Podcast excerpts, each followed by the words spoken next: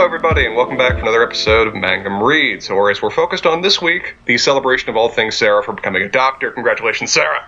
Oh, thanks, guys. Yeah, Um, it congratulations. Thanks. It has been a long and arduous process, but now I can actually like read for fun again. Um, so that's. You say that, but you're part of this podcast, so we're not offering any guarantees that you have that in your future. as long as you don't pick guards, guards again, it seems like I'll be okay. oh, don't threaten me. I've got a whole list of Pratchett that we're going to explore before this series is done. um, you do know that I still have Bridge to Terabithia in my back pocket. Yeah, you, know, you can keep threatening that as much as you want. I will read it, and I will cry, and I will talk about my crying, and I'm okay with this. Okay. But again, Sarah, congratulations. Uh, we need to decide at some point whether we need to refer to you as doctor at all moments in this podcast going forward. But I'll let you decide that once you've fully detoxed. But Oh no, for I the think time that's being, appropriate. I think that's right. Okay. Uh, well, if you'd like, if you'd like to announce your title right now formally, so that we can know it and write it down and have it just binding on the podcast going forward, I allow you If to you'd do like so. to tattoo it on your arm, that would be okay too. That would be fine. you need to specify which arm before I can do that. No, it, it is it is technically Doctor, technically Doctor George Waterfield. I, I am I am in the grace of, of professionals here. I am merely an esquire, but I aspire to the grace that you two offer. So you can esquire to our doctors. I, I did check. Yes. I can technically become a doctor of judicial science, uh, which will allow me to formally use that title, but I ain't doing that. I would have to get an LLM. I'd have about six more years of schooling. I'm going to skip that phase. I would Yeah, that, warn that you sounds like a against good idea. But for this week, we are wrapping up our exploration of the wonderful book Midnight in the Garden of Good and Evil. We have explored the baseline trial and the quote unquote main story. We've explored a variety of characters, a couple of which I think we still have left to talk about. But we really haven't had much of an opportunity to discuss who I think is the main characters of, of, of the story, the city of Savannah. So, I thought let's wrap up with discussing a few more characters we think relevant, maybe discuss which character of this long panoply of wonderful creative individuals we found most enjoyable, and then explore Savannah itself and what the hell the writer was trying to get, have us get out of this story in his many multi-year explorations of this little southern town. Spencer, I'm So- I'm a little disappointed. I figured you'd start us off with something like, you know, join us on a scintillating stroll through the streets and squares of Savannah, but it was uh, quite a mess. You know, I tried. I tried to think of various things that had to, uh, that various group terms and celebration terms that start with the letter D, and the, my thesaurus was letting me down to tie this to Sarah's, to Sarah's doctoral achievement. So I just decided we just focus on that and skip the and skip the fapping. Okay. Sounds good. Characters. Who have we not really talked about yet? I think we've covered a wide range, but in my mind, there's at least a couple that uh, deserve some further notice. Uh, yeah. Um, I, I think Lee Adler um, plays a fairly significant role uh, in, in the books, and we've sort of barely touched on him in reference to uh, the trial and things like that, but he plays a very large side role. Um, and then probably Well, the. I don't Yeah, know. let, let, let's let, let's start with him and then see where we go from there. Sounds good. Uh, in terms of basic background, what, what uh, BJ, what can you tell us about who Lee, Lee Adler is? Um, well, there there are certain descriptors. Um, so he's the uh, neighbor of Jim Williams, but he's essentially one of the only uh, Jews, and his family is one of the only Jewish families in Savannah, or at least in the Savannah elite that's in uh, that's being discussed in the story. Other than the one other member of the Oglethorpe Club who is Jewish, essentially in a way that they can say that he's Jewish, but not in any other practical form. Right. Um, and so it comes up a fair bit actually in the book uh, as, with the Oglethorpe Club that you mentioned, where um, it's this uh, club for Savannah society that you know only certain members in very good standing are allowed into, and essentially being of the right, I assume evangelical Christian is sort of one of the not quite requirements like they do let Catholics in, but it's sort of one of those uh, one of those type groups. And Yeah, there are like some expectations as to who you are, um, class wise, wealth wise, um, religion or organized religious affiliation wise, um, but also you get hints that there is also um, a kind of requisite amount of time that you or your family have spent in Savannah too. Right. It, the Savannah seems to be built around what clubs you are a member of, what little social groups you were involved in. And in terms of the most exclusive of the most exclusive, it seems like the Oglethorpe is at the top of the list. It's for like Yeah. you are viewed as a founding member of this town, be it from blood or descent or just the importance in which we hold you. And very explicitly, quite a few of the very powerful and wealthy characters we have in this book have never been offered to join. Jim Williams being one and Lee Adler being another. Yeah, Yeah, and Lee uh, Adler is really sort of introduced um, in interesting ways as um, not necessarily a foil of Jim Williams, but like an, an interesting kind of mirror image of him. They actually have quite a lot in common, at least on the surface, of kind of who they are and what they do in Savannah. I agree. And I think, I mean, there's several characters we get multiple perspectives on, but I think Lee Adler and Jim Williams are the ones that we see from the most different ways. If we not only see it from the narrator's point of view, he describes and meets them, but we hear from several other characters looking at them about how they are judged and how those stories do not always in any way square. Yeah. Yeah, and they Um, are I- they are certainly the sort of like subject of for a variety of different reasons. Part commentary, gossip, um, all of the things that kind of make Savannah go. We see part of the reason we get all of these different voices is is that both of these characters are are easy fodder for um, Savannah socialites and gossips to talk about.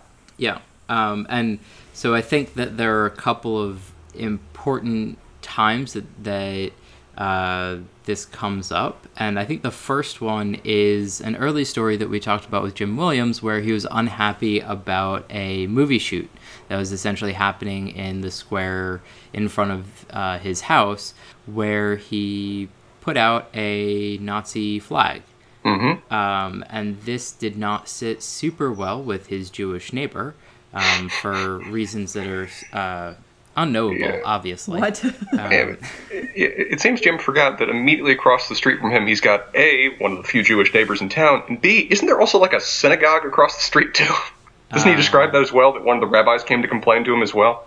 I don't remember that, but that's very possible. Um, Uh, Either way, it made him enemies. yeah. It, it was sort of one of those things where it's just like, oh, well, you know, sort of maybe the easiest way to, to get the movie set to, to run along is to put out a Nazi flag, and that's clearly not part of like a, an 1800s uh, set piece. Um, and I think it sort of, we sort of see a little insight into maybe the rivalry between Jim Williams and Lee Adler. Um, and I think that in terms of uh, their place in Savannah society, uh, Lee Adler is sort of Jim Williams, as, as you said, Sarah, not quite foil, but I would say almost rival in terms Yeah. of the revitalization and uh, the amount of money they put into uh, preserving Savannah. And they take two, a couple of, at least two very different ways of doing it.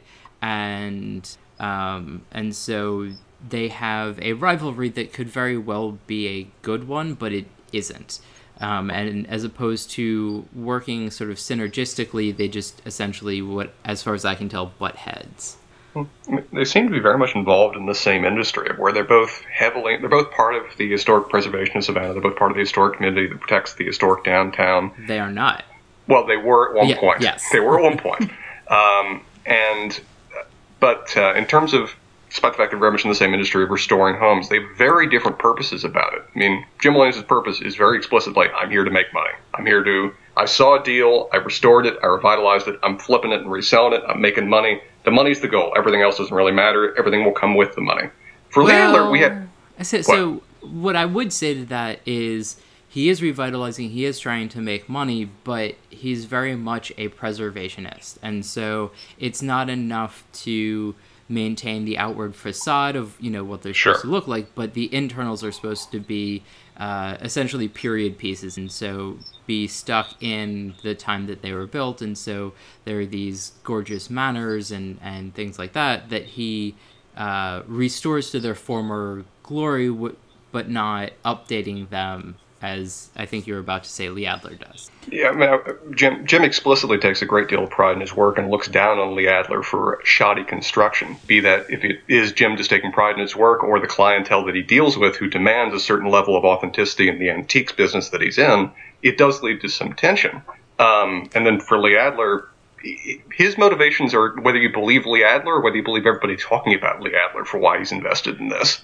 Of whether A, he's very much invested in protecting the historic downtown and offering an increased degree of access to a wider world that's been in some ways ignored by this, or all of his uh, various uh, gossip hounds that follow him around who are of the view that he's doing this as a means to power very, very successfully with the cloak of what his uh, stated motivations are.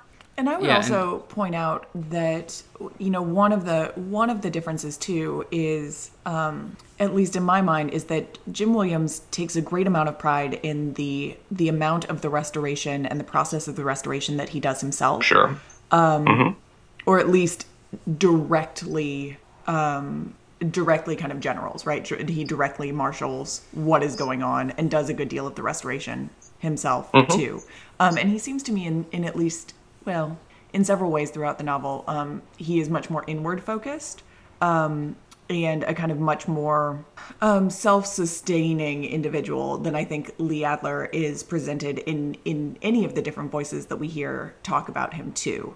Um, so there there are different focuses for each of them as well that kind of come out in the restoration process, um, but also come out in in other ways that I'm sure we'll talk about too. Yeah, no, that's a good point. I think it reflects another difference in terms terms of the background of where the two characters are coming from. Of where I think part of Jim Williams' focus in terms of his own accomplishment, what he does, and the level of his investment in his work is that he is very much self-made in a way I don't think we really get for Lee Adler. Yeah. Of where Jim Williams came from the lowest of the low in terms of society and has worked his way up to his position. Is very proud of what he's personally accomplished in that regard. Uh, do we get much about where Lee Adler comes from? I think it was briefly discussed, but I, I don't think he came from right here. If pl- you would like, please tell us. Um, so Lee Adler was Leopold Adler II, the grandson of the founder of Adler's department store, Savannah's answer to Saks Fifth, Fifth Avenue, and his mother was a, ne- a niece of um, Julius Rosenwald of the Sears Roebuck fortune. Emma Adler, who is his wife, uh, was the sole heir to the biggest block of stock in the Savannah Bank. She had been president of the Junior League and was an active member in several civic organizations. So the reality of the situation was that both Jim Williams and the Adlers were prominent, influence, influential, and rich. They lived in such close proximity and moved in so many of the same circles that they felt obliged to remain on cordial terms, um, which is why, despite his loathing for them, Jim Williams always invited the Adlers to his Christmas parties and why, even though they dis- detested Williams in return, the Adlers always accepted. well, I think at Hammersome there may be a bit of an element of class divide between the two, both on how they carry themselves, where they came from, and their perspective about how they go about their work. Mm-hmm. And I think what they see as their roles in society as well. Mm-hmm. Yeah, and I think that's sort of, and we have vaguely touched on it, but basically the very opposite sides of the coin on the restoration. And so Jim Williams, as we said, you know, is very much maintaining the uh, internals and externals of, of uh, houses that he would renovate, and essentially would be sold to probably another member of society because they are, uh, for all intents and purposes, mansions. Mm-hmm. Uh, whereas Lee Adler was essentially converting these into smaller apartments so that they would be uh, more affordable. Uh, very much the uh, affordable housing movement, uh, if right. you will. Maintaining the facade, but everything else has been torn out. Right, and essentially converted so it can be a mul- multi-family uh, structure. And there are various opinions onto whether he's doing good or shoddy work or you know it, the motivation behind doing this but i think this is a very uh, contentious issue uh, even today in terms of you know what you what people do to try and revitalize cities mm-hmm. And i guess you know i don't think that there's a good or right answer um, but I think that it's interesting that this was such a sticky issue uh, 45, oh, almost 50 years ago uh, in Savannah. Yeah, and it's the question of how how you do downtown um, or urban-ish. Anyway, I don't know if Savannah is really like urban. Um, that, that doesn't strike me as correct. Um, Not in the definition we use for most towns, right? no. But the way you do what what essentially your purpose in downtown um, revitalization is, and whether that is um, a kind of um, a turn to affluence um, or a sort of turn to access. Um, and so we have those two different we have those two different approaches on display here, and they are talked about uh, ad nauseum over the course of this novel, and also kind of within um, within Savannah society as well as to the kind of relative pros and cons of each of them, Right. um, and what those mean for like different types of people that we meet throughout the novel as well. Yeah, and I think that it's interesting that essentially the uh, schools of thought are fairly mutually exclusive. Like, there's no uh, opinion that that we see in the book that's like, all right, well, we can do a little bit of column A and a little bit of column B and have like a good synergy, and then you know that'll progress us, you know, in a good direction. It's pretty much everybody thinks that one of the ways is the right way to go forward and the other way is dead wrong. And I think in that you get a real sense, especially at this time and place in Savannah, that there actually is only only so much pie, um, and so they have to. They at least feel in that moment like they have to be making a choice as to where to put their investment. Yeah. It, Um, it all, I think there's also an element of too about some people don't, don't don't necessarily doubt um, what could be done if uh, Lee Adler actually had these proper motives in terms of bringing people in, in terms of this his style of urban renewal. It's just they may not really care enough about it to do it correctly. Yeah, That he may just be using it so purely as a means to gain power that he's actually just engaging in work that is just not done in the right place in the right manner. Like we talk about with these Victorian homes, that they're just not the homes to be doing this in to kind of restore it for urban for um, low income housing. It's not in the right neighborhood. They're kind of the nature of homes where you're going to have to essentially rebuild them every three or so years. That it's just not in any way going to be cost effective for what he wants to do with it. But he's just done it because they're Victorian homes. They look great in the exterior. And it's a very public project by which he can gain international recognition outside of Savannah. and So I think there's some also. yeah. yeah. Oh, and and that he can sort of keep one or two of them up for show as well. Um, there is this. Right. There is very much this sort of like element of facade going on there, both with the homes themselves as well as with the sort of underlying structure of how he is running this project. yeah. So I think I think there is an element of legitimate difference of opinion, but I think there's also just an element of condemnation that it's Yeah. not that he, there is a legit, necessarily legitimate difference of opinion, is that he's just using the notion of one to get outside influence and outside control and make us all put us all in a position where we can't criticize him. That he's just using a facade to obscure his actual intent. Right, and I, I feel like as as you sort of mentioned uh, a, a little bit sideways is that also he's introducing a population to the, a neighborhood that wouldn't otherwise be there, and so I could also see a lot of the criticism of this is just a facade and then we can't criticize uh, being a well we don't really want uh, a different socioeconomic class in our midst And a different so- race in our midst as well. Sure. Yeah. Right. Though, though, e- though even some of the characters, well, so the characters argue with that back and forth. It's such an interesting chapter where we get Lee Adler Adler introduced to us because the first half of it is from Lee Adler's point of view, and then the second half of it is several of his gossips talking about their own point of view on him, and they don't fully agree. Of like one of the things they say for this Victorian neighborhood that's nearby, which I think they kind of like say is like immediately south of the historic district. It's the the next in the historic line of homes is that some of them say, well, you're just not con- content with, you just don't like the idea that it's becoming a heavily black community. To which they respond, it wasn't always a black community. It was originally actually a mixed community, and that his actions have made it more black. They've turned it into a ghetto. And so, there's two, as you said, there's two ways to look at that. There's definitely an element of they are uncomfortable with this degree of racial cultural change that's happening in that community, or they're uncomfortable with the fact that he's framing it as a black community is preserving, when in reality he's changing it to be that.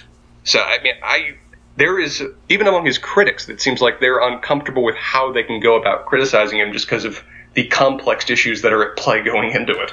Yeah, I, I feel like you know this plays a lot into um, the discussion of any what people would t- talk about as hot button topics, where one side basically says, "Well, I can't say what I would say normally because everybody's going to rail on me, so I'll just sort of agree." And I think that's sort of a very like straw man and bad faith way of arguing. Sure. And so I think that a lot of this population is sort of saying like well we can't criticize him because and he's made it this way. And it's like well we're really racist and we're we're going to sort of sidestep that and say like we can't actually criticize him for moving blacks into our, our neighborhood. So we'll just say that like you know it was mixed and now it you know he, he's doing a bad job and you know we can't really say anything because you know then then we're the racist and it's like well yeah you probably are and that's why you're framing it in this manner yeah, or let's mask it with this sort of like architectural discussion as well. Yeah. Um, that it's it's not a question of who is there.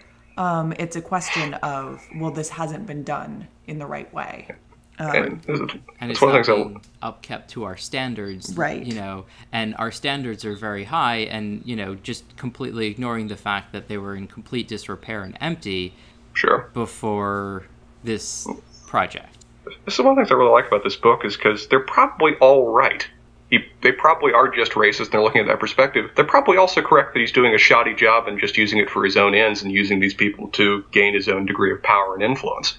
It's it's the one it's the wonderful thing about different perspectives. They all can have an element of truth to them. Yeah, I was well. I was gonna go the other way and say, you know, we have a number of case studies in the unreliable narrator.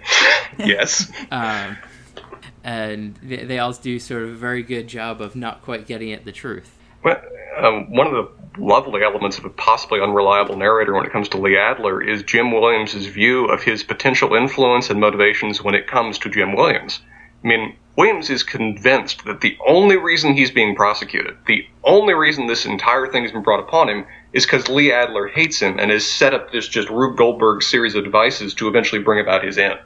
Do we think he's right in that view that Lee Adler has this prosecutor wholly in his pocket, and the only reason that Jim Williams is being prosecuted is because Lee Adler has told the prosecutor to do so? Uh, I I would agree with the first half, but not the second half. Remind me of what I said for the first half. well, so you said that Lee Adler has, uh, you know, basically backed this uh, DA, I believe, um, mm-hmm. to have him in his pocket, and I think that's fairly reasonable. I mean, maybe mm-hmm. not in his pocket, but at least is exerting influence over uh, you got him elected. in in a way that he can. Mm-hmm. Um, and I think that you know if if if we were to write a background to uh, this story and know a little bit more about what was going around, I could very much see that a previous DA didn't like uh, or ruled against Lee Adler in terms of lo- a lot of his development projects and rezoning, or, or wouldn't take up the case, or whatever it is. I don't know the law stuff. Um, mm-hmm. But basically, he's trying to exert his influence on the the courts and the the uh, that sort of milieu of the Savannah Society, and so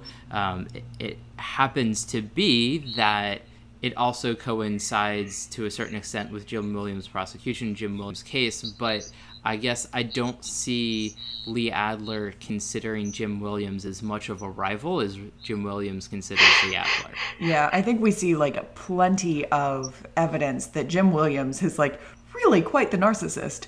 Um, oh yeah, and increasingly so as he descends into um, the depths of these trials and um, working with Minerva, who we're going to talk about a little bit later. Um, and while maybe at the beginning of the book, I would not, I would have, I found him a little more trustworthy than I ultimately do. By the end of it, I mean, he is, he's a little nutty. Um, mm-hmm. And very self obsessed in how he thinks everyone else is thinking and talking about him. Now, some of that is with good reason because we have talked a lot about Savannah gossip, um, and Savannah loves to gossip about Jim Williams. True, actually, everyone true. is talking about him. But yeah. I don't, I don't think that this kind of like concerted effort to undermine um, Jim Williams that he has cooked up that Lee Adler is doing. I just don't see that being. I think, as you were saying, BJ, it sort of coincides with his larger project, um, but I don't think that it is the purpose and function of his larger project. Yeah, right. I, I, think as as you're saying, like you, you said that, that he's a narcissist, and I think that's true of a lot of the characters that we meet. Mm-hmm. and I would say that you know Lee Adler just doesn't care enough about Jim Williams to go to this amount of work to you know put him in jail Yeah. Um, Yeah, no, it seems like he would be happy to like stick his foot out to trip him if he saw him walking down the street, but is not going to like cross the street in order to do so. Yeah, Yeah. I mean, it, it's like you know, in the times that he's not planning a visit with the president or like an ambassador to talk about the Duke of Wales. right to talk about his revitalization of Savannah. You know, it, it's like, oh no, Prince like Wales. I have to spend ninety percent of my time figuring out how to get Jim Williams in jail because that'll remove my annoying neighbor. Um, Yeah, I, I think at this point, I agree with you guys. I think at this point, Lee Adler not only views Jim Williams as small potatoes, I think he just views the city of Savannah as being almost small potatoes. This guy is an international focus to what he's going about things. If anything, he's kind of viewed Savannah as closed to him, so he's just doing the ultimately unacceptable thing of where he's going outside Savannah to talk about what he's doing. Where that, that seems almost like an anathema to organized Savannah society that he's specifically looking outward to have influence inward. Um, I'd also say the I was going to takes say to to respond to that, and um, I I very much agree with you, but I and I also love this image of okay, well you're not going to accept me into your society. I'm gonna kind of destroy it with outside influence. Um, where you know, you, perspective on it.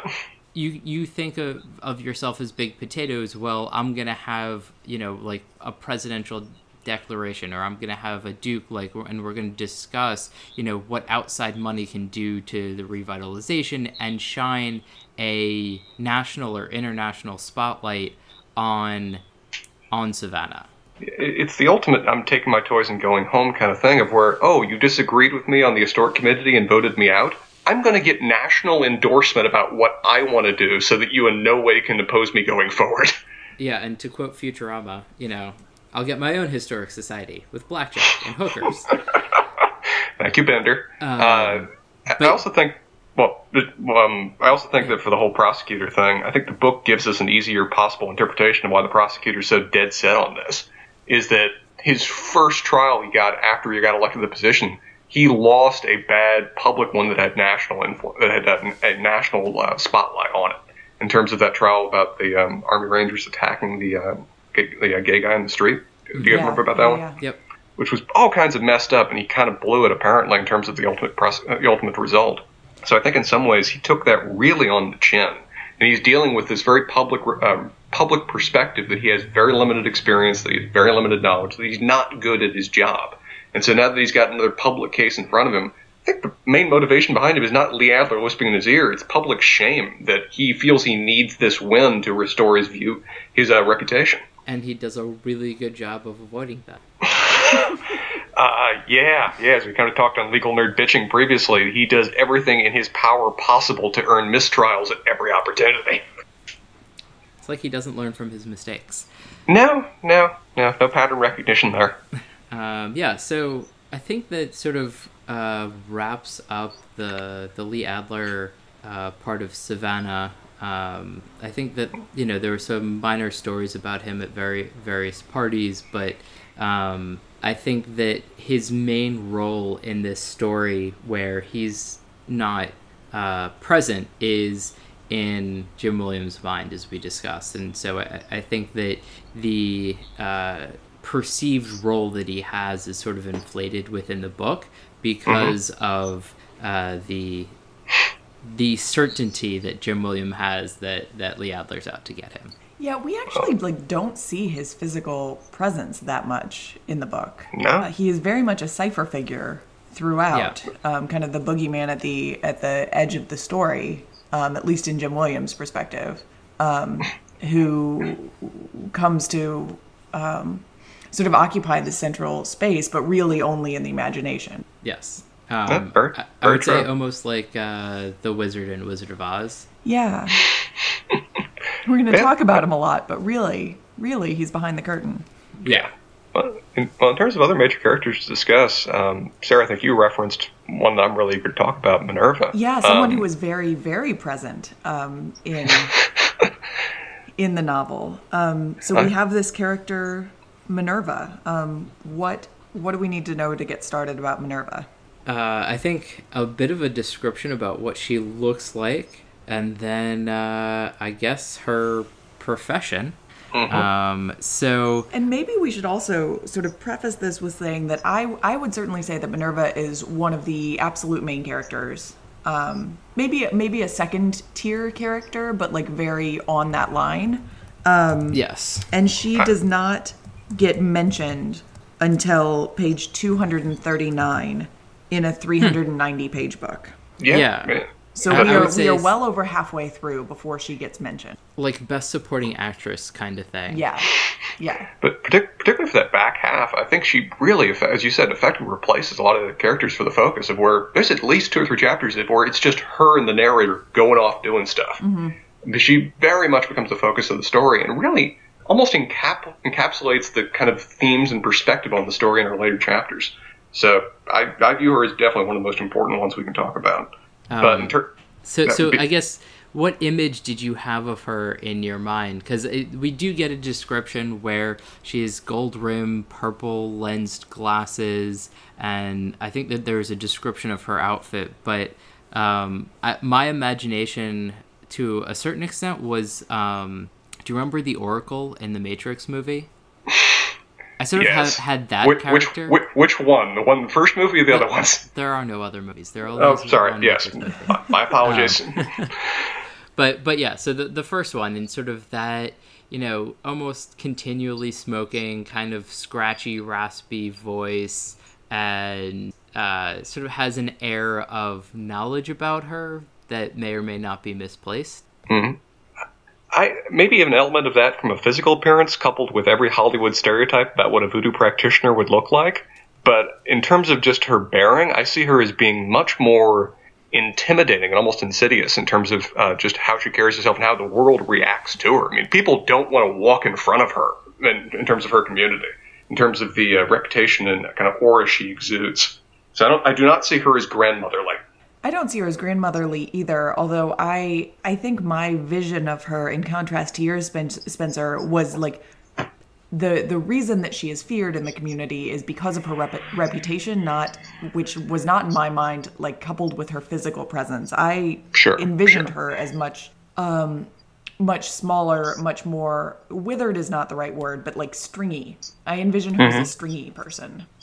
yeah i guess i imagine that 90% of savannah would just sort of look at her as like a sort of not quite little old lady but you know an older and just have no idea whereas the people that know of her know of her work and and are more believers would sort of you know cross the street to avoid her and and things like that And we Well, what- see that what- when she enters into the kind of world of the legal world, the courthouse world, world, all of that. Like no one looks at her twice. Um, and I get we'll we'll talk more about her role and what she's doing there. But when she kind of crosses that divide, um, we see exactly what you're talking about, BJ. That like nobody really nobody thinks Yeah. anything of her. And I Remind think me of- she's also like a server at one of Jim Williams' parties, the one Yeah. that he That's has right, like yeah. while he's in jail. And, at Lee Adler's too, apparently, or something like that. yeah, and so it's it's it's kind of like a a very uh, daytime and and you know her day job doesn't really affect anything. Remind me of something too. Isn't she explicitly one of the quote unquote foreigner characters we have of this, and that she's not from Savannah? Doesn't he like, go to Beaufort, South Carolina, to get her? Yes. Uh, yeah. So in some ways, she is an outsider. I, I, I think that doesn't factor into the fact that no one, regardless if she was part, around Savannah or not, no one in the cru- in the upper crust that we're talking about would recognize her. But she is explicitly from outside Savannah in a way we rarely see in this book. Uh, they have to go quite far afield to go get her at first, but it seems like for the later chapters, she's kind of relocated at least temporarily. Yeah, and I, as I remember, she also was from a fairly different area and was brought to the South essentially because she married uh, her, I don't know how late, but late husband. Dr. um, Buzzard. Yes, who, you know, is a minor character into unto himself. Um, and I, I, I sort of find her story separate from Jim Williams to be kind of funny. Um, and almost as it, pretty much as important to her as as the uh, employee of, of Jim Williams and, and seemingly everything else that she does is her sort of ongoing fight with her late husband. He- has those lottery numbers, and he is just refusing to give them to her. Yeah, um, and uh, anyway, so so one of the things that uh, pretty much every time that uh, we meet her early on is there's uh, Jim Williams is uh, availing himself of her voodoo services, Mm-hmm. and pretty much every time uh, this happens, like she helps him out. But the other thing that she does is have an argument with her late husband about him providing her with lottery numbers so she can continue to uh, support herself without having to take a harder labor job. Um, and there sort of seems to be this back and forth where he refuses and she yells at him and this is kind of like an ongoing thing that the author then starts talking to her about in later Mm-hmm. um, and it's just sort of this really funny uh, image that I kind of start to get that no one really cares about Jim Williams in the way that Jim Williams thinks that they do, and she's just another example of it's like, oh yeah, sure, I'll help you, but did you bring me the dimes so I can try and force my ex husband or my for my uh, late husband to giving me lotto numbers? Yeah, she is one of the places, um, kind of to to your point, BJ, where like nobody is really nobody cares as much about Jim Williams as he thinks that they do. Um, Right. We really see with Minerva that she really she is living her own life. She has her own narrative going on. We get little glimpses of that, um, particularly when she is talking out loud to her to her late husband. Um, but that Jim Williams and his nonsense is really just a kind of means to an end for her and what she has going on as well. Yeah, and I think he briefly sort of realizes that, um, but it doesn't really get major uh, play in the novel when he basically manufactures a horse race win for her to get paid through uh, betting that she does. Does he? Is that how we interpreted that scene, or did he just end up giving her cash? Well, okay, so I, when I said manufactured a, a horse race win, I, I, I don't know that he fixed Gotcha. a horse Making race. sure. I, I think it's He more like- manufactured a story about a horse influence. race. Yeah. So, so Spencer, I really like this concept of the world that you have, especially that that things are more complex sometimes than they ought to be. Uh, and I You will were- reference one of our other podcasts where Oh, um, please. you had gotten an email from the melting pot and you, you manufactured that I had somehow spoofed an email from the melting pot for a reservation for you rather than just signing you up and giving you a reservation to the melting pot. Um, Yeah, th- th- this is my Jim Williams kind of view of reality orbiting around me. It's not the easy uh, possible interpretation. It's that there's this global conspiracy with lots of investment going on at times. I mean, admittedly, there is some investment that, that we have as a group to making your life a little bit more entertaining than it might otherwise be. Yeah, the 120 socks I got two weeks ago suggests a little bit of that.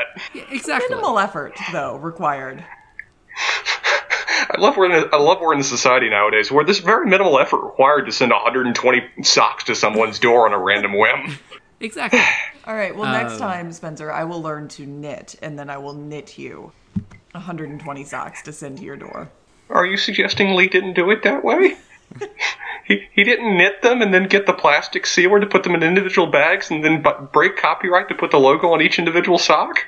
I'm sorry to crush this vision of the world and your place in it that you have, Spencer. Aww. Well, returning to the story. Um, but one of the things I like too, but we talked about how Jim Williams doesn't really care about anybody but himself. He also very much doesn't believe that anything that she's doing is actually magical. He very much almost needs to believe it isn't magical. But he does believe it kind of factors into his own view of influencing reality, of where it isn't that it's voodoo, it isn't that it's hoodoo, it isn't that it's actually some calling to the spirits or speaking with the dead.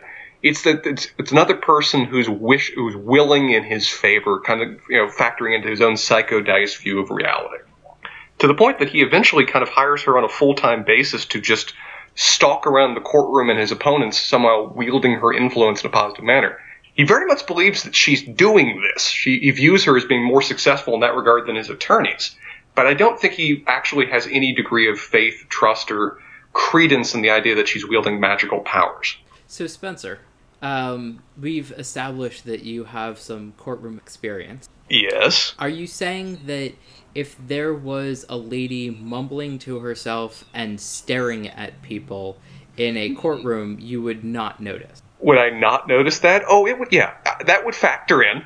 Okay, um, because we, we did sort of mention that like she like no one really notices her, but I also cannot imagine that somebody sitting in every single part of the trial, sort of making odd noises and and, and Well, I, I don't think she's being that explicit. I also don't imagine her sitting like you know the front of the gallery, just mad mugging, mad mugging the jury box at all times. I figured she was kind of at the back of the room doing this. In which case, no one would really distinguish her as being any different or meriting any more notice than the dozen journalists that are in there constantly taking notes. Fair enough. Uh, did your do, uh, is that well? I guess for a, a more uh, popular case that that might be uh, more reasonable. I just I guess I don't imagine most courtrooms actually having people in it other than the people that absolutely and desperately need to be there. Um, I Well- I guess I will reference my vague experience that I almost got put on a jury because but um, I think that as soon as I said that I was, you know, in graduate school, that got me knocked off. I ha- actually have no idea why I got knocked off, but one of the worst experiences that I've had in terms of wastes of days, um, which I've heard has changed. Um, but basically, uh, when I was in Champaign Urbana, I got jury duty, and they basically said you can't have any electronic devices on you. Um, So I did bring a book with me, but after like two hours of reading my book, I kind of wanted to do something else. Um, and also, the seats were fairly uncomfortable anyway. And then they dismissed us the next day, back and forth. I actually got to walk into a courtroom briefly. They started interviewing people, and very quickly I was dismissed. But there were absolutely no other people, as far as I could tell, in the courtroom other than uh, the lawyers, the judge, and the next cases. Uh, as only one of us has. Yeah, as only one of us has, one, is an experience with a murder trial. Sarah. I was gonna say, I think it, it, it really depends on what type of trial they're selecting for. Um, because last summer I spent over three weeks um, on a jury um, for a murder trial, and there were always other people, um, interested parties in the courtroom. Now it wasn't full until the last. Um, until closing statements and until there was a sort of expectation that we might be coming back with some sort of verdict um, then the courtroom was absolutely packed. But every day and throughout the entire day, there were a number of other people around. Now, some of those were people um, with some sort of personal interest in the trial, but it was also clear that there were just like people who didn't have anything else to do that day who were coming in Yeah. to sit in on the trial. With very few exceptions, all trials are public proceedings, so anybody can walk in. I mean, there's just been times of where I've had to spend the day at the courthouse for a hearing, where I just walked into various rooms and just watched what happened. You can do that. It's just the level of interest is varying based on the nature of the proceedings. And I will say that, you know, as a juror, I was not allowed at all to speak about what trial it was that I was sitting on. Um, and so did not tell anyone in my life kind of what was going on for those three weeks. Uh, but that did not stop people who knew that I was sitting on a jury from coming in and just listening to the trial, which my mother did um, to figure out what was going Really? on. Yeah, she happened to be. She and my dad happened to be visiting for like one a long weekend, one of the weeks that I was in the trial, and so like one morning she came and sat in on the trial because they were trying to figure out which case, which trial um, I was involved in, which one I was on the jury for, and I was not. I was not going to tell them which one it was because I was a good juror and I did everything I was supposed to do. You're one of the few. But they were driving themselves mad trying to figure out um, which one it was. That's Well, also to- super weird that it's just like you can't say anything, but if they know you, they can just sort of walk with you to the court and go into the same room and being like, "Oh, okay, yes, you're on this court case." Yeah. Did Did you notice them walk into the gallery? My mom? Yeah. Yeah. Okay. Well, there you go.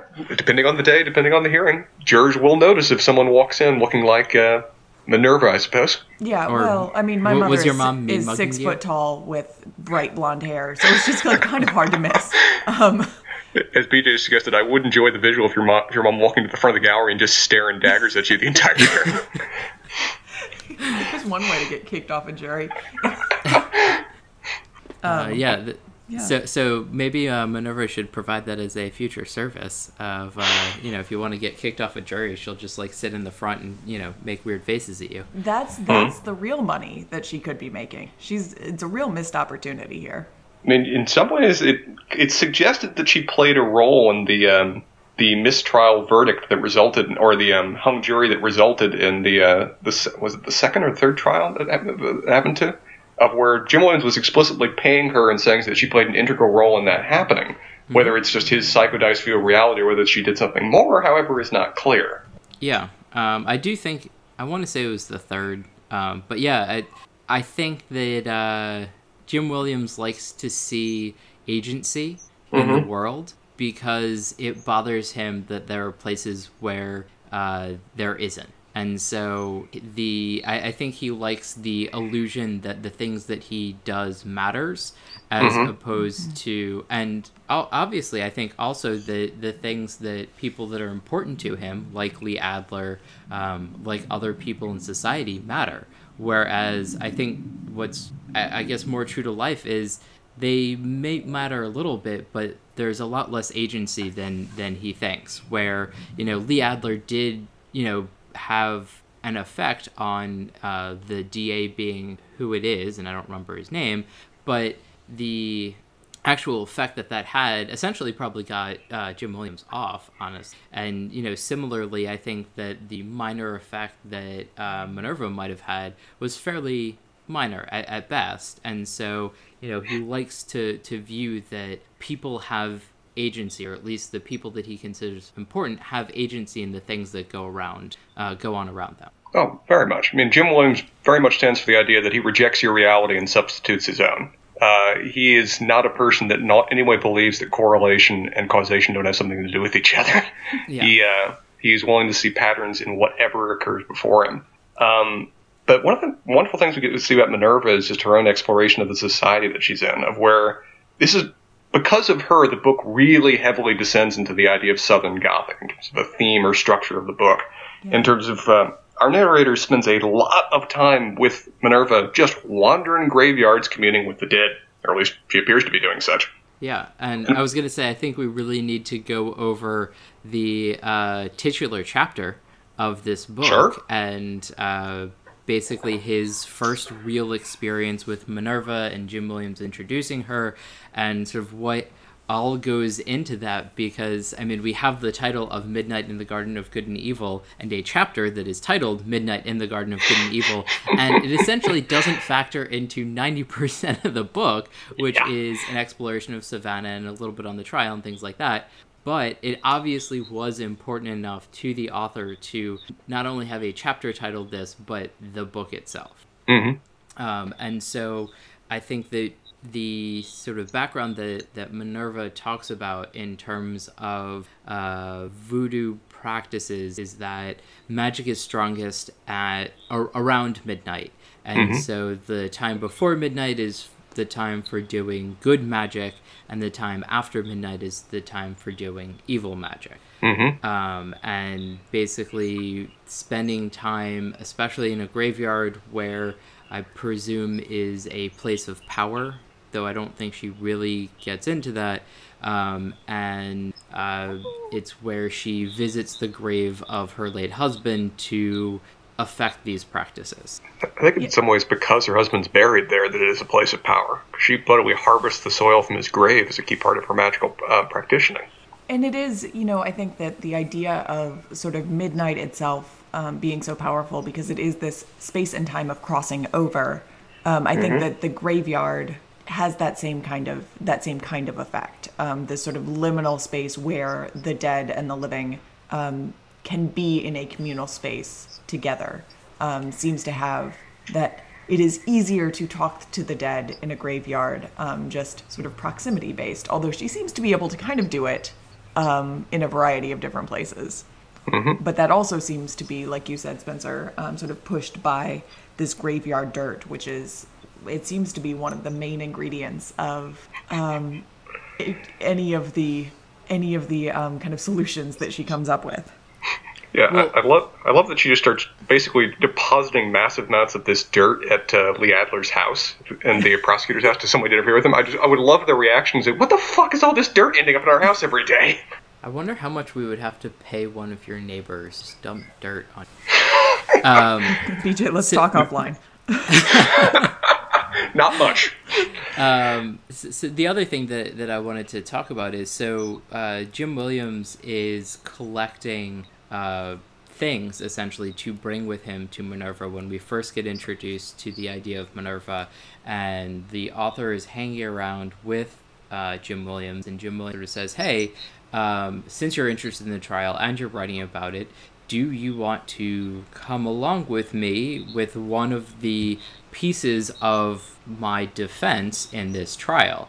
And I guess I, I maybe I'm remembering it wrong, but I sort of feel like it it was almost a bait and switch where it's like, hey, do you want to be let into a little bit more of the depths of the trial? And the author sort of readily agreed and it's like okay well we're gonna go and take these bunch of dimes and this water that has never been in a pipe and we're gonna go see a voodoo practitioner.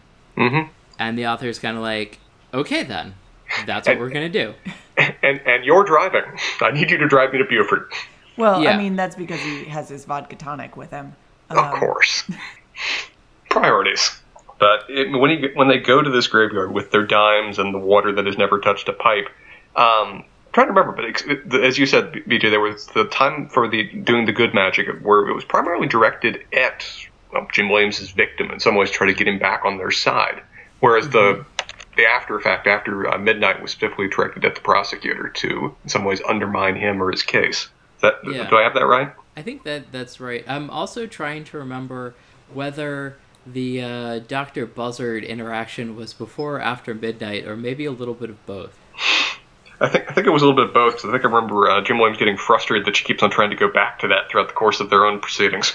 Yeah, and I think this is just sort of another case where Jim Williams' own sense of importance is just so hopelessly dashed by somebody who's in he is paying to do voodoo. Like he's paying this woman to essentially be there and uh, help him out, and she wants absolutely nothing to do with it. Basically, it's like you know that's great and all, but I really want to spend time trying to get some lotto numbers. Mm-hmm. Um, and so even in our first introduction, we see essentially what's sort of important to Minerva and. Uh, I guess a little bit of the sense of what she how she interacts with the world. Um, and i don't know it's it, it's a it's a fun flavor to the story. Well she continues to appear throughout the course of the trial proceedings being in jim williams' perspective is ace in the hole. But one of her chapters i find most fascinating is definitely uh, her last one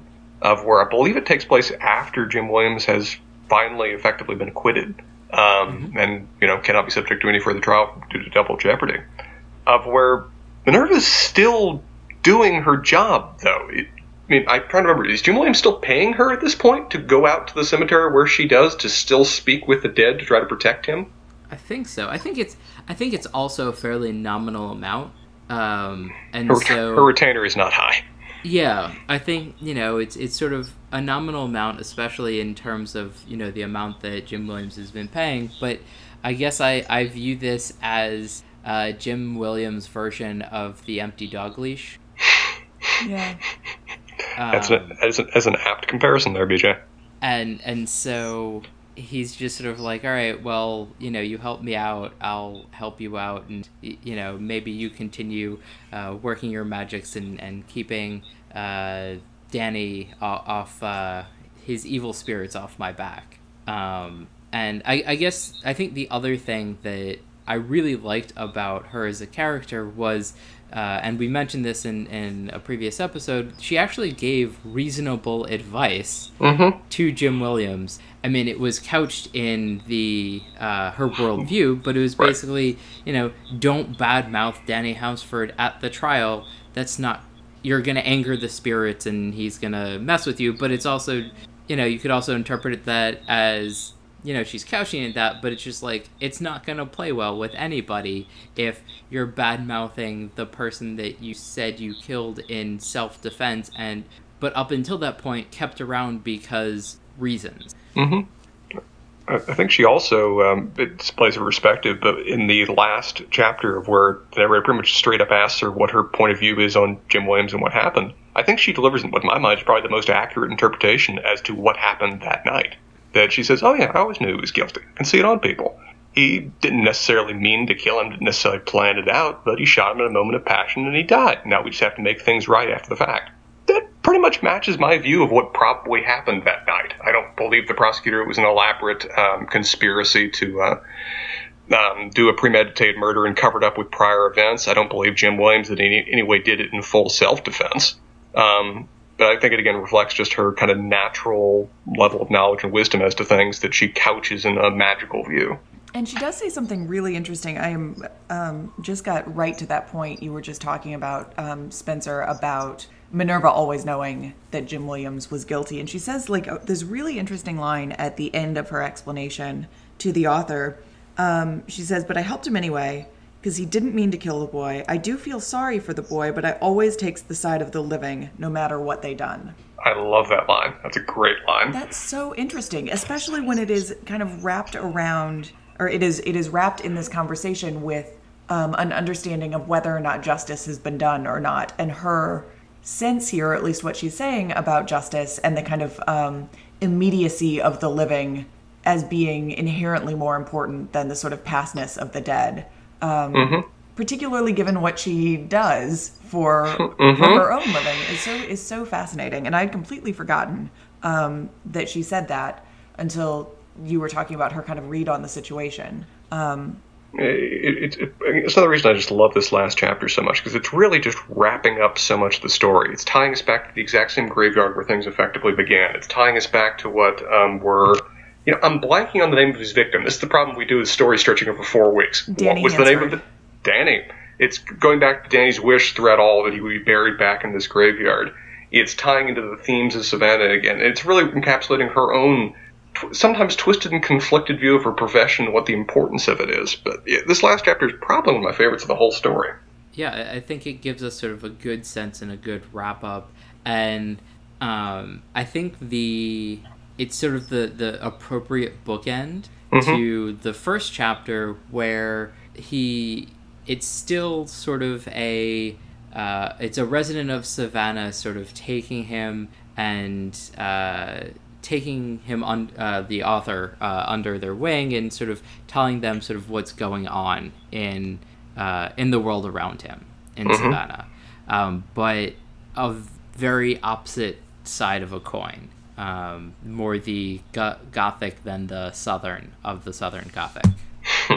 it's completing his uh, his story about perspectives in some ways. Uh, as you said, it's telling telling the same tale from a different angle.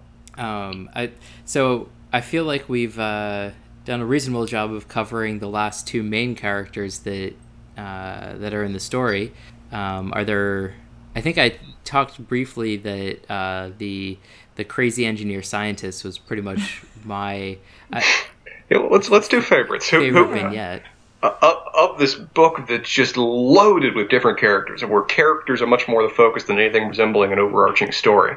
Who did y'all like best? or who did you find most interesting? I mean, I, I think you were going to say like the engineer. Can, yeah, I feel like I can reiterate my my uh, appreciation of the engineer that, that I, I said L- last time. But Luther it, Driggers or something like yeah, that. Yeah, Driggers. That um, that he Druthers Druthers.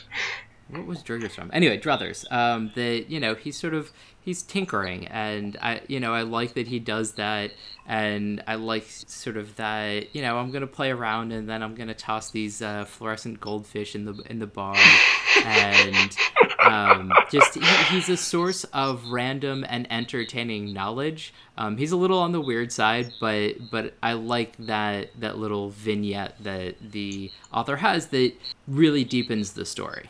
And he really like he is a character and I mean, we get we get a lot of different sort of quote unquote Southern characters here um, that do a lot of different things that that kind of encapsulate a lot of different types of um, people that you encounter in the South more generally, but Savannah in particular, which you know is its own kind of thing. Um, but he's the one character that we get that really gets at the kind of like just oddballness that you can find um, in places like Savannah, and we don't really see that in anybody else. Everybody else has their own weird little narrative, um, and they are they are kind of a little off in their own ways. But this one is the kind of like intense um, d- weirdness um, that you can get in a pl- in a place like Savannah um, that really can be concentrated in in individuals. Yeah, um, and I, I think he's just the a character that I would enjoy meeting more than a lot of the society characters. Um, and I think would be more fun to have a beer with than most of the other characters that, that we meet. Um, because I feel like most of the other ones would be drinking, uh, you know, a nice Bordeaux or some cognac and be a little bit more uh, self important. Sure. Um, so, Spencer.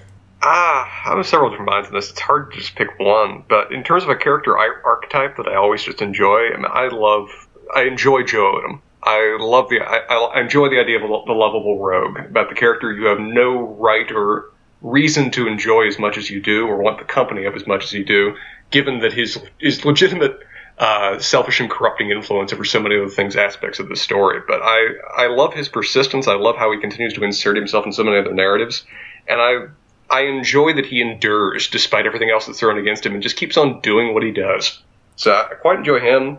And then debating between Chablis and Minerva, I ultimately probably pick Minerva just because I love her perspective on the story, I love her wisdom, and I love how effectively she's used as a bookend to the earlier chapters. Yeah, I, I think I, I agree with you. I think watching Chablis would be great, but I feel like spending time with her would make me uncomfortable. Yeah. I, Um, I was sort dying with the narrator for a lot of those chapters. Like you would love for her to be in a uh, panorama that you're people watching, um, but You but don't yeah. want her too concerned with your actual life. Exactly. um, and Spencer, I, I sort of wonder if you would have liked Joe Odom quite as much before college, because I kind of feel like um, your your roommate throughout all of college, and then you know maybe some of the other people in our group were kind of the Joe Odom to to your author. I often joked about some of you guys is that you delighted in fucking with me, fucking with me, but would never leave me fucked. And yet, there's definitely an element of that to Joe Odom. Um, but how about you, Sarah? Who would you pick? I have to pick um, Emma Kelly, the Lady of Six Thousand Songs. Oh, she's a great one. Um, her, I would have been more than happy to just sort of ride around with her on her day to day life and like where she is going um, each night to play and sing and like interact with people. And her real just like joie de vivre, what is infectious. Um, and I just absolutely adored her. Um, and the way that she interacts with people like Joe Odom um, in this like a very just old woman. Like, okay, that's nice, dear. Um, it made it just it just made me so happy um, in the chapters that she was involved Yeah, in. it's like, oh well, of course that I knew he robbed a bank. Why would you think otherwise? I just thought he'd be the g- a good person for the job. It's fine. Um, also, can't- the uh, oh oh honey, you must be new. Um, I understand that you stopped me, but you should probably Uh, wait police for officer? your Yeah. yes. yes. Uh, but yeah, her like I think riding along with her would be some of the most terrifying, Oh, but yeah. also fun times. And Yeah. I just I do fully 100% believe that she would go, you know, 80, 90 and pitch black, um, you know, through, throughout the uh, areas around Savannah, and that just being the most terrifying experience being in the car with her. Yes, but it's Um, worth it Yeah, to get wherever I- it is you're going. yeah.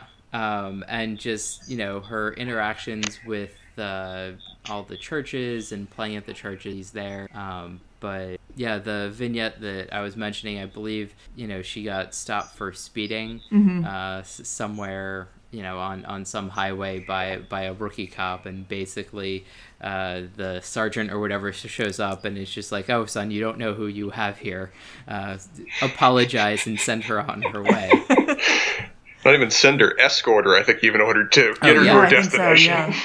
So yeah, she was another lovely character, um, and I, I guess in, in reading a little bit about some of these characters, she sounds like a lovely person in real life because uh, she she very much is a uh, a real person, as pretty much everybody um, in this book is. Here's a here's a fun question for y'all. But would Jim Williams make it in your top five? No, No. I, I think he's probably one of the characters that I would least like to spend time with. I think he's a fascinating character, and I think he's well written. Um, and I think you know the liberties that were taken with the uh, uh, the writing. I think to a s probably to a certain extent um, make him a little bit more interesting, but But also make him a little bit more unlikable, I would imagine, too. Um, because Oh, he's I- written in the sort of like caricature. I was gonna say I think probably made him more likable. Oh, really? Um, I, th- I think that I you don't know, know. it would have been fun to be at one of his parties. Yeah. Um, but to actually know him, I think would have just been unpleasant and disconcerting because I guess I just imagine that while everybody gossips, he sort of has a gossip and a, you know, this is how I'm trying to, these are my machinations essentially. And that's sort of his entire perspective on life. And just sort of one of those people that is just like, I, I feel bad for you. I, you know, I just, uh. Yeah, I've had many experiences meeting new people that kind of resemble that first chapter with the narrator, of where Jim Williams starts out interesting, knowledgeable, shows an interesting house, and perfectly sane. And then by the end of the chapter, he's like, oh, you're a self absorbed, kind of insane asshole. Gotcha. I've had so many of those moments of meeting new people where by the end it's like, oh, I really had this perspective wrong when I started this conversation. But yeah. well, in terms of in terms of uh, we've kind of done circles around it. What do we want to say about Savannah? What do we get out of Savannah, or what perspective we have on Savannah as a result of this intense character study slash travel guide that we just went on? Um, I think I mentioned it before, but it makes me want to visit Savannah. Yeah, makes me want to go Um, back. and- Yeah, it makes Yeah, me want to I- go back too. Um, I, you know, maybe we will, uh, as a group, do that at some point. It's not too f- well. It's sort of a midway point, I guess, between uh, the two of you guys. Yeah, it's not far for for us. Are, are you on the same like latitude line going there, basically? Uh, maybe I don't know. But yeah, hell, I'd, I'd be happy to do an episode in Savannah. We could do that as a as a tourism episode. Yeah, uh, take some traveler cups and and have a uh, similar degenerating uh, episode as we did on New Year's, uh, Hey. or actually the night before New Year's. Hey, if you guys want to find that um, that bench gravestone in the middle of that graveyard and do an episode on it, I'm down. Sounds delightful. Um, but yeah, I, I think that's sort of really the sense that I got.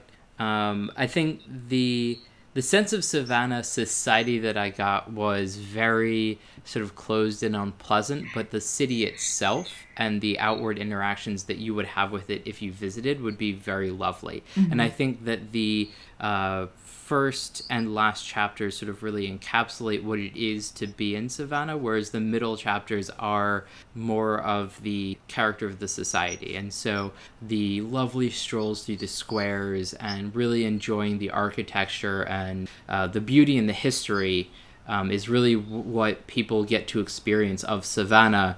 Um, and then there's an underbelly to pretty much all things, and this is the uh, middle part of the book is sort of really the underbelly of the high society of Savannah. Yeah, I think one of the the real senses that you get in this novel is, um, I think you could say the self sufficiency of Savannah, um, but also the self containedness of it. Um, and so I think one of the questions that I have for both of you is where where do you think our narrator ends up kind of in the culture and milieu of Savannah by the end of it? Like is he is he ever an insider or is he always an outsider? I think almost it's his perspective that he never could be an insider. I mean, I think he ends the book with the idea that this is a very much closed, isolated, overindulgent, uh, well well tended overindulgent garden that he can only ever really look in on. I think in some ways that he kind of the fact that he spent eight years there but never moved there suggests in some ways he may have eventually come to that conclusion that as fascinating as it is, as much as he enjoys it, as much as, much as he wants to experience it, he can never really become one of the gardeners of it. He can never really become part of the actual city in that kind of way. And it does And seem I- a little bit like by the end of it, especially given some of the experiences that he has had, that maybe he doesn't really want to either. Yeah. Um, I guess what I would say is that his being part or his uh, sort of latching on to the high society of Savannah sort of gave him the uh, big fish in the little pond kind of thing. Mm-hmm. And I think that there are probably more accepting parts of Savannah society that he could have been a part with, but would probably have been a lot less interesting. Right. Um, when, when you go to the town, you walk around the historic district. That's what that's what you do, and that's what he effectively does in terms of who he hobnobs with. But that's mm-hmm. Ultimately going to be the most exclusive of communities that you can ever only ever look in on. Yeah. Right. And so I'm sure there's other parts of Savannah society that he could have been uh, fairly well accepted into, but uh, wouldn't have the same character. It w- um, wouldn't have been the Savannah as he views it. Right, and and I think that that's typified by a lot of the by pretty much everywhere. Um, I mean, there are parts of Florida that Florida man comes from, but while that might be interesting to report on and read about, no one actually wants to essentially participate in. and um, yet they keep coming. Right. I mean, but you know, the Southern California I mean, there are loads of parts of this society that I have absolutely no interest in participating in, and then unless you are sort of part of that culture, I would say some are more welcoming than others. Um, mm-hmm. I mean, there's the military, there's, you know, all the surfers, there's a bunch of extremely well to do and important people, especially up in LA, but even here, that are hilariously wealthy and they probably have similar, you know, fun stories to write about, but not really people that the general public are going to be very well accepted.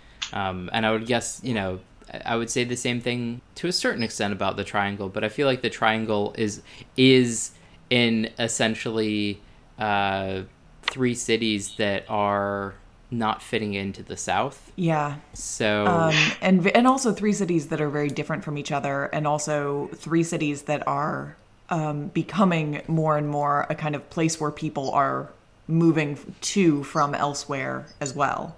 Right. Um, although I would say, and and maybe maybe this is the case in in all three cities, but like Chapel Hill has its um, like outposts of a sort of like old Chapel Hill society um, mm-hmm. that is unbreak into a ball unless you come from the right place and have the right money um, and know the right people. There are people when we all went there that we met and got to see on especially football uh, game days yes. that there were three, four, five plus generations that had all gone to University of North Carolina, lived in close proximity, and clearly were part of a society that I guess I I'm not a part of, and, and Spencer, I don't think you were. Uh, oh. Sarah, I mean, maybe more, you know, in, in the suburbs of Illinois, your family might be, but no, we are we are the aristocracy of rural Southern Illinois. Let me tell you. But I mean, one thing I enjoy about the comparison to Chapel Hill is there's some suggestion by the writer that Savannah could, if it wants to, or if it doesn't resist enough, go the same route of many southern towns and becoming college towns. So he talks about that there's an art school that's moved in that is growing exponentially, and how much the outer community is really uncomfortable with these new kids that are moving in that don't embody their culture, but are occupying historic buildings and modeling and inserting themselves with some degree of, you know, I won't say aggression, but force into the middle of their downtown community, which could, as they continue to grow, perhaps alter the culture in the way we see with small towns like Chapel Hill becoming influenced by so many outsiders coming in.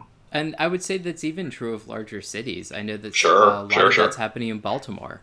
Um, a lot of the revitalization, or especially early revitalization, of a lot of neighborhoods that are um, I would say, let's say featured on The Wire, or at least touched upon. Um, That's a way that, of putting it.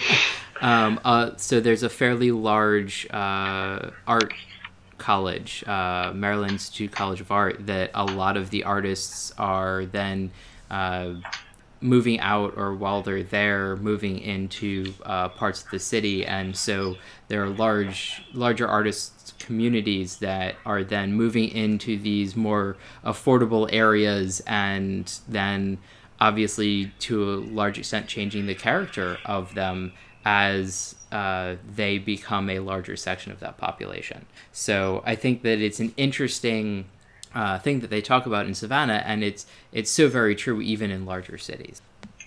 Well, guys, I feel like we've we've covered a lot of territory. I have utterly adored talking about this book with y'all. I had very few expectations going in, and I love I really enjoyed that you guys recommended it because it has been a delight to discuss it over the course of many weeks.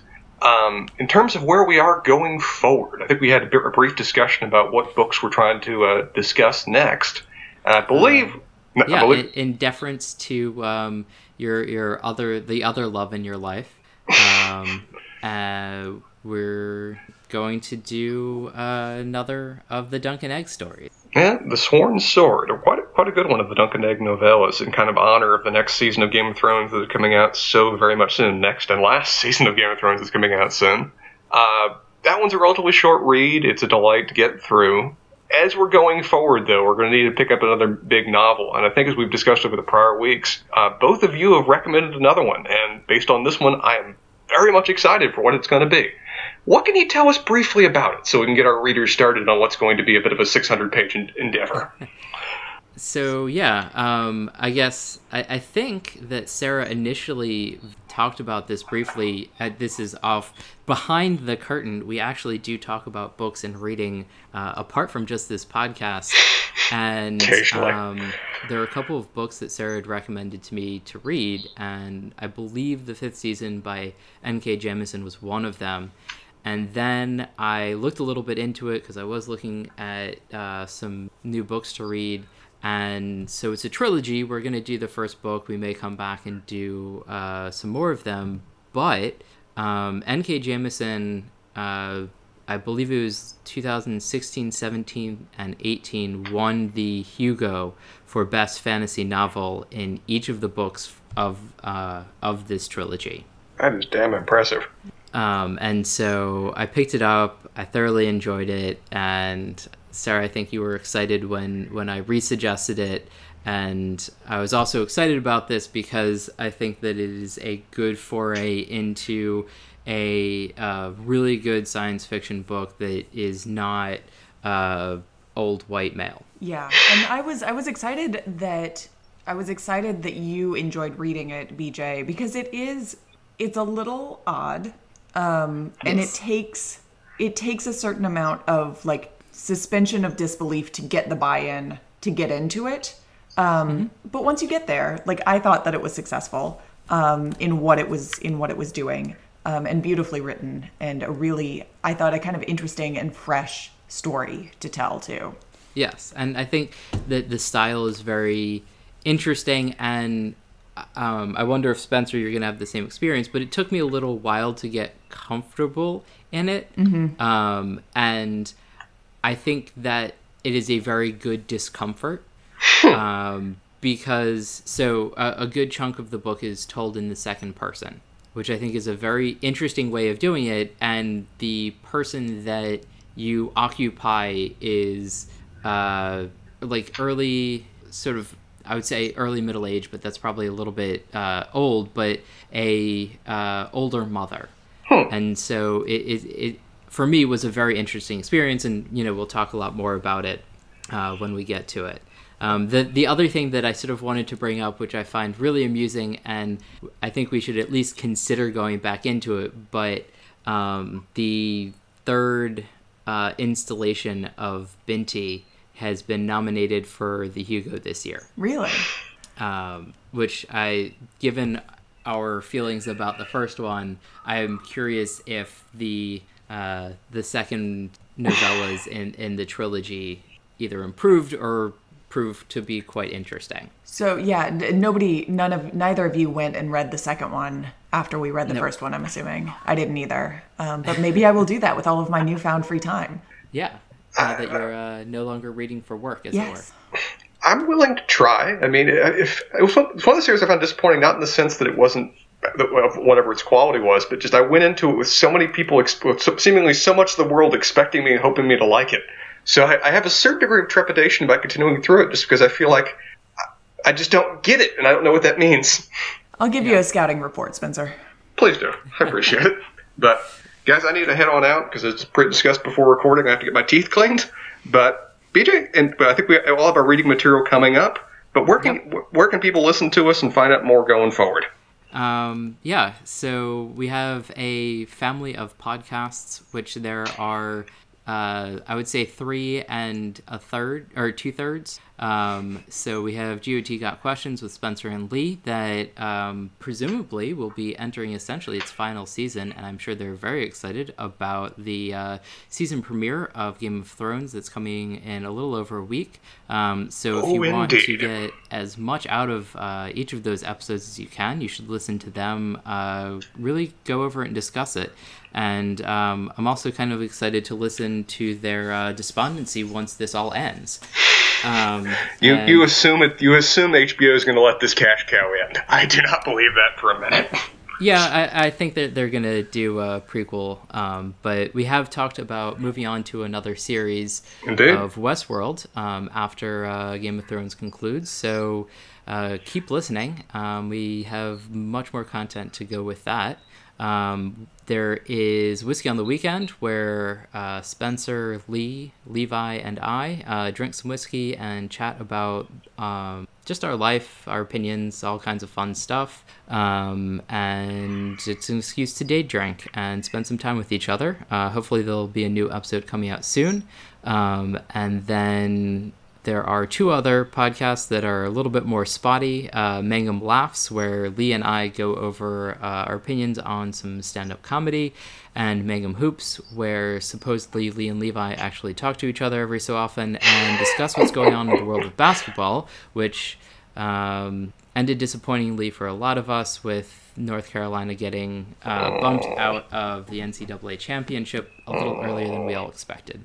Um, but yeah, you can find all of that content and uh, more on mangumtalks.com and find all of our uh, podcast episodes on iTunes and Stitcher, wherever you get your podcasts. For me, that's Podcast Addict. Um, and if you have any comments, questions, suggestions, or anything else, um, you can go to mangumtalks.com, click Contact Us on the top right, and we read everything that you send in.